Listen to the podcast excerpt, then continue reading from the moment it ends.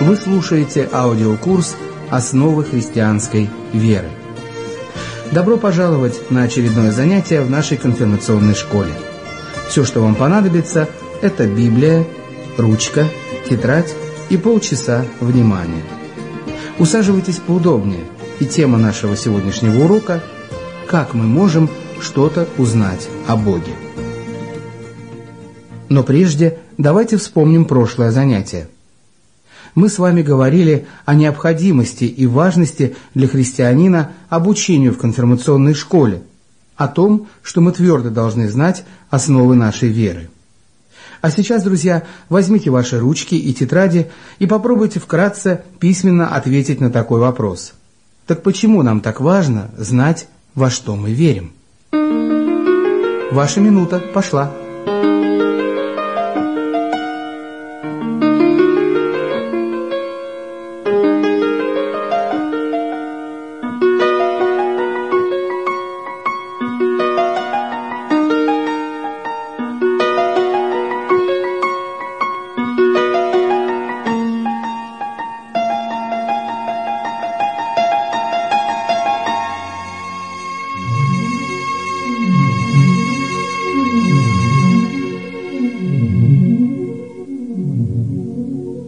Итак, вот примерные варианты ответа.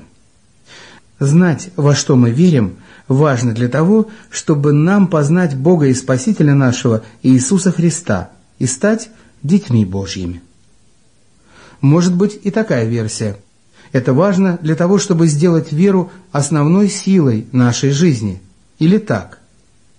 Знать основы нашей веры необходимо для того, чтобы познать учение и духовную жизнь наших братьев во Христе. Ну что, совпал ли ваш ответ с одним из наших вариантов? Если нет, может быть вам еще раз послушать наш предыдущий урок и обсудить его в церкви. Ну а мы возвращаемся к сегодняшнему занятию.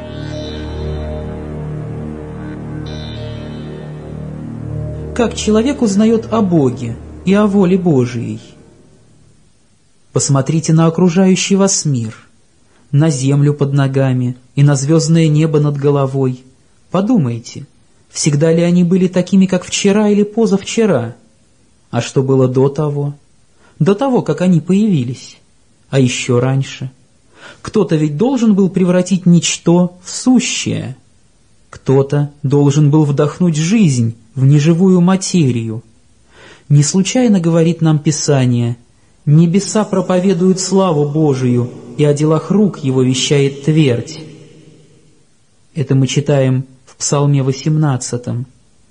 А почему порой совершенно неверующий человек испытывает чувство вины за совершенный им некрасивый поступок? Кто, как не Бог, упрекает его голосом совести? Подумайте над этим.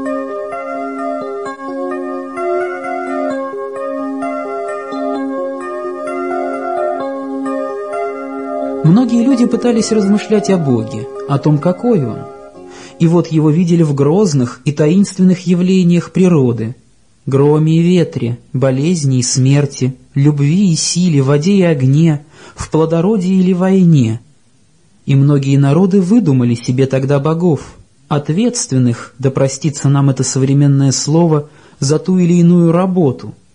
У древних греков был и Зевс-громовержец, и воитель Марс – и бог плодородия Кронос, и богиня любви Венера, чтобы не перечислять прочих идолов. Сегодня люди уже не делают себе изображения идолов, но многие совершенно произвольно создают свое личное представление о Боге, и у каждого оно свое. Отдадим язычникам и неверующим людям должное, ведь и у них можно найти фрагменты истины, но, образно говоря, они могут видеть Бога в лучшем случае со спины. Они боятся своих идолов, хотя зачастую понимают различия между добром и злом и чувствуют потребность освободиться от тяготящей их вины. Но как это сделать? Человеческий разум подсказывает только одно средство – жертвоприношение. Это своего рода страховой взнос, который выделяется идолу, чтобы задобрить его – ведь именно этот принцип «ты мне, я тебе» господствует в отношениях между людьми.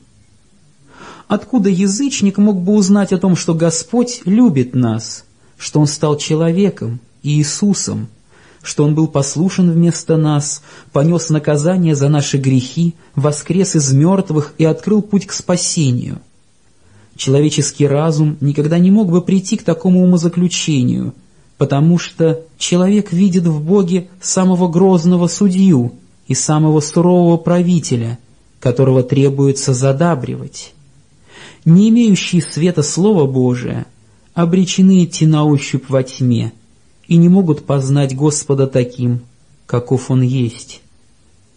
Ибо сказал Христос в Евангелии от Иоанна, «Я свет миру, кто последует за Мною, тот не будет ходить во тьме, но будет иметь свет жизни».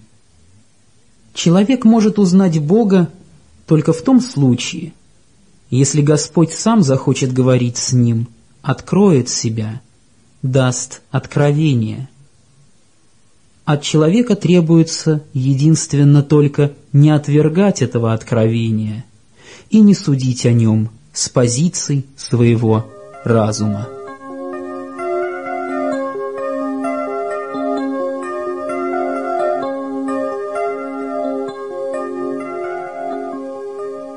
Истинное и достоверное знание о том, кто есть Бог, в чем Его воля и чего Он хочет от нашей жизни, мы получаем через Библию – Священное Писание – это особое откровение Божие для нас.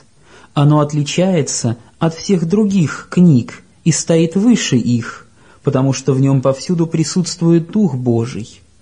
Надеемся, что сейчас Библия у вас на столе. Возьмите ее и откройте. Вот так хорошо. А, кстати, вы знаете, что значит Библия? Можете ли вы ответить на этот вопрос? Я предваряю ваш ответ и отвечаю вам. Слово «Библия» греческое и переводится на русский язык как «книга книг» или просто «книга». А теперь откроем ее и посмотрим оглавление. Итак, на какие части делится Библия? Правильно, на Ветхий и Новый Завет. Посмотрите оглавление Ветхого Завета. Там вы увидите пятикнижие Моисея, исторические, поэтические и пророческие писания. Пророки говорили то, что они получили от Бога. Так говорит Господь. Вот их слова. Через них Бог передал обетование грядущем Мессии. Удивительно, как подробно за сотни лет до Рождества Христова описан грядущий Спаситель. Кто Он, что Он совершит. При появлении Нового Завета – Бог избрал евангелистов и апостолов, которые должны были говорить от Его имени. Христос говорил с апостолами, они сами видели и слышали Его. Их свидетельство является основным для того, чтобы мы могли знать путь в Царствие Небесное. Иисус заверяет нас в том, что Он стоит за своими апостолами. Обращаясь к ученикам, Спаситель говорил так – Слушающий вас меня слушает, и отвергающийся вас меня отвергается. А Святой Дух напоминал апостолам, чтобы они записали все, что Бог велел им передать. Откроем Священное Писание на втором послании апостола Петра, глава первая. «Зная прежде всего то, что никакого пророчества в Писании нельзя разрешить самому собою, ибо никогда пророчество не было произносимо по воле человеческой, но изрекали его святые Божии человеки, будучи движимы Духом Святым. Святой Дух предохранял писателей Библии от ошибок и заблуждений. В Писании есть все, что нам нужно знать для того, чтобы спастись. Записанное в Библии написано людьми, но все пронизано водительством Святого Духа. Люди эти служили Господу и сами писали, что исполняют не свои дела, а Божии. Поэтому можно сказать, что истинный автор Библии – Дух Святой. Хорошо понимать одно место Библии в свете другого, поскольку один и тот же Дух вдохновлял писателей обоих текстов. Важно толковать Писание Писанием, иначе не будет видно целостности Божия откровения. Слово «апостол» происходит от греческого «посланник». В те далекие времена такой посланник мог совершать действия, которые были также юридически значительны, как если бы присутствовал сам человек, пославший этого вестника. А потому то, что написал апостол Христа, так же обязательно, как если бы это написал сам Иисус. Вспомним же слова Спасителя, сказанные апостолом. «Как послал меня Отец, так и я посылаю вас». Сказав это, дунул и говорит им, «Примите Духа Святого».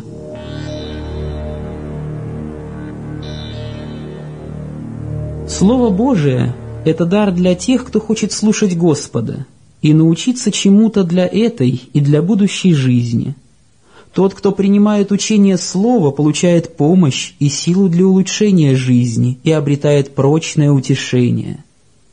Апостол Иоанн говорит, что написал свое Евангелие, дабы вы уверовали, что Иисус есть Христос, Сын Божий, и, веруя, имели жизнь во имя Его. Цель Библии в первую очередь заключается в том, чтобы привести тебя к вере во Христа – чтобы ты мог быть спасен в вечности. История о том, как Бог спасает падшее человечество, красной нитью проходит через все Писание. Тот, кто изучает его, обнаруживает, что Господь активно вмешивается для того, чтобы помочь. Шаг за шагом Бог осуществляет свой план – вернуть себе человеческий род, повернувшийся к нему спиной с момента грехопадения – Каждая книга Ветхого Завета содержит какое-то обетование о будущем Спасителе, а Новый Завет рассказывает об исполнении обетования, когда Сын Божий стал человеком в Иисусе Христе. Потому Иисус Христос – это ядро вести Писания. Кроме того, путеводная звезда, дающая правильное понимание слова Библии – Иисус настолько тесно связан с содержанием Слова Божия, что Он даже называется Словом. Вспомним Евангелие от Иоанна, главу первую. «Вначале было Слово, и Слово было у Бога, и Слово было Бог. И Слово стало плотью, и обитало с нами, полное благодати и истины, и мы видели славу Его, славу, как единородного от Отца.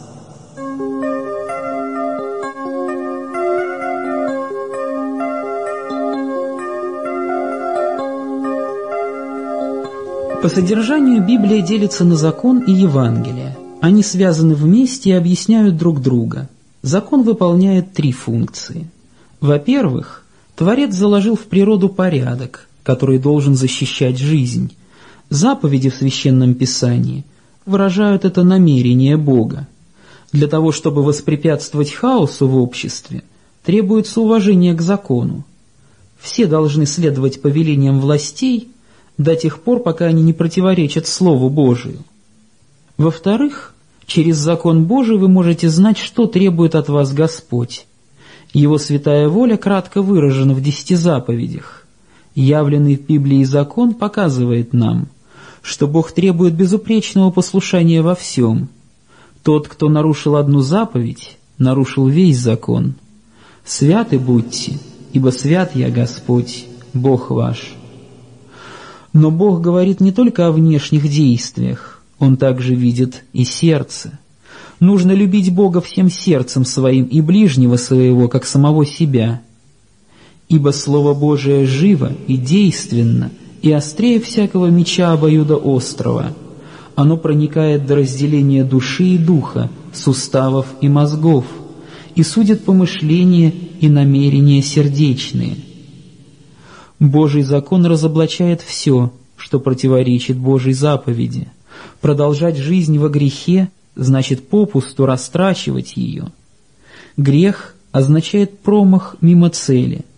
Когда вы осознаете, что не можете быть совершенными, закон помогает вам понять, что вам нужно прощение и очищение от греха.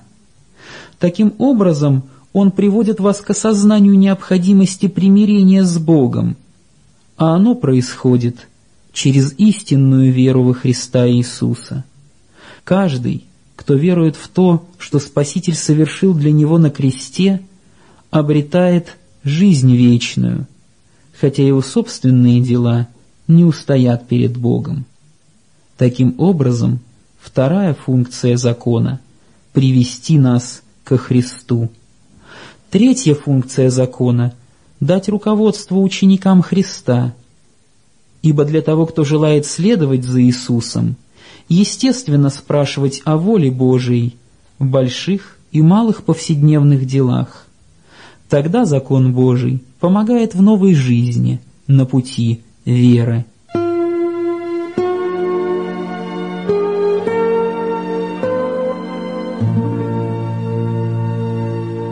Благая весть Евангелия основана на том, что Божия любовь явлена в деянии Иисуса ради нас. И Евангелие обобщено в так называемой «маленькой Библии», в Евангелии от Иоанна, главе 3. «Ибо так возлюбил Бог мир, что отдал Сына Своего Единородного, дабы всякий верующий в Него не погиб, но имел жизнь вечную». Во Христе мы видим Господа – Бог явил себя нам, став человеком. Бога не видел никто никогда. Единородный Сын, сущий в недре Отчим, Он явил. Через следование за Христом и веру в Него человек приобретает для себя спасение, которое даровал ему Господь, приняв смерть за наши грехи. Какой же выбор важнее этого может сделать в своей жизни человек? Он или позволяет Иисусу дать ему вечное блаженство, или, в случае отказа, становится вечно несчастным. Важно, чтобы весть Библии обошла весь мир. Что же прежде всего нужно человеку, чтобы обрести спасение? Каждый должен иметь истинное знание о Боге, а его можно получить лишь через слышание Слова Божия.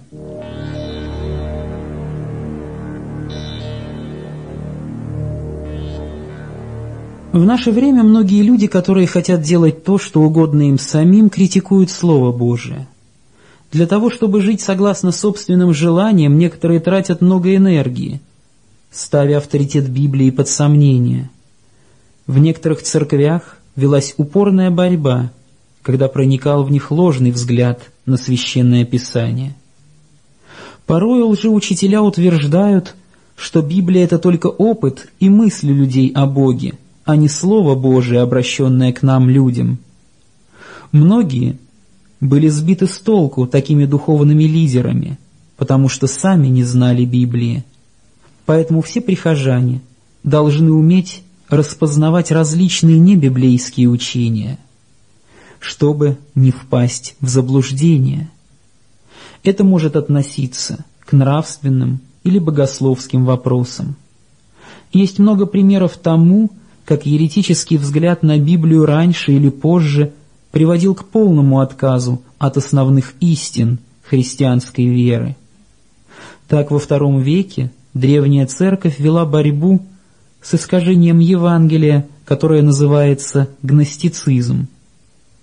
В ходе этой борьбы люди поняли, что существование христианства зависит от того, что его весть остается без искажений – Писания апостолов были твердой защитой от произвольного толкования Евангелия, чем занимались гностики.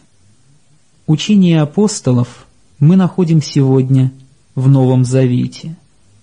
Библия – это канон, то есть мерила, по которому сверяет свою жизнь церковь.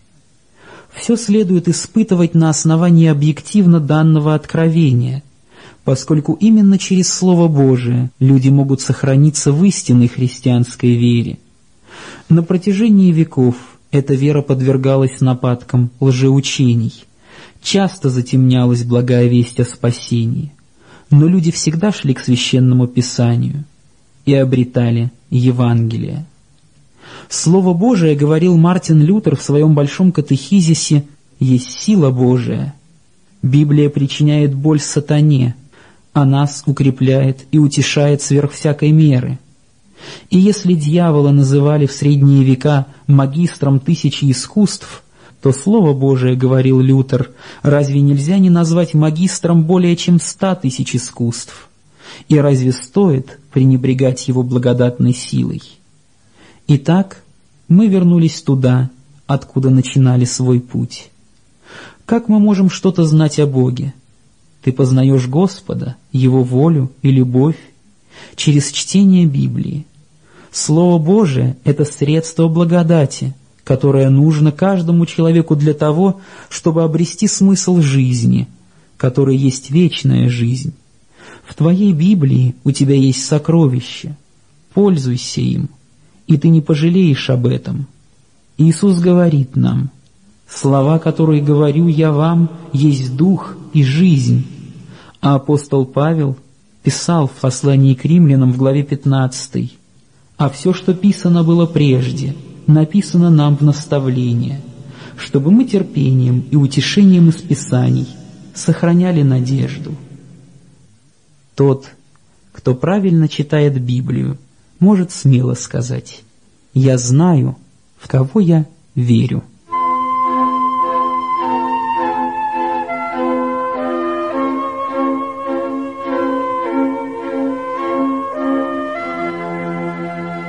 Итак, завершается очередное занятие нашего курса. Сегодня мы говорили о том, как человек может что-то узнать о Боге. А сейчас, друзья, приготовьтесь записать домашнее задание. Итак, сформулируйте в нескольких предложениях и запишите в своих тетрадях ответ на вопрос «Что такое Библия?» И покажите этот ответ вашему катехету или обсудите с членами своей конфирмационной группы. Да хранит вас Господь!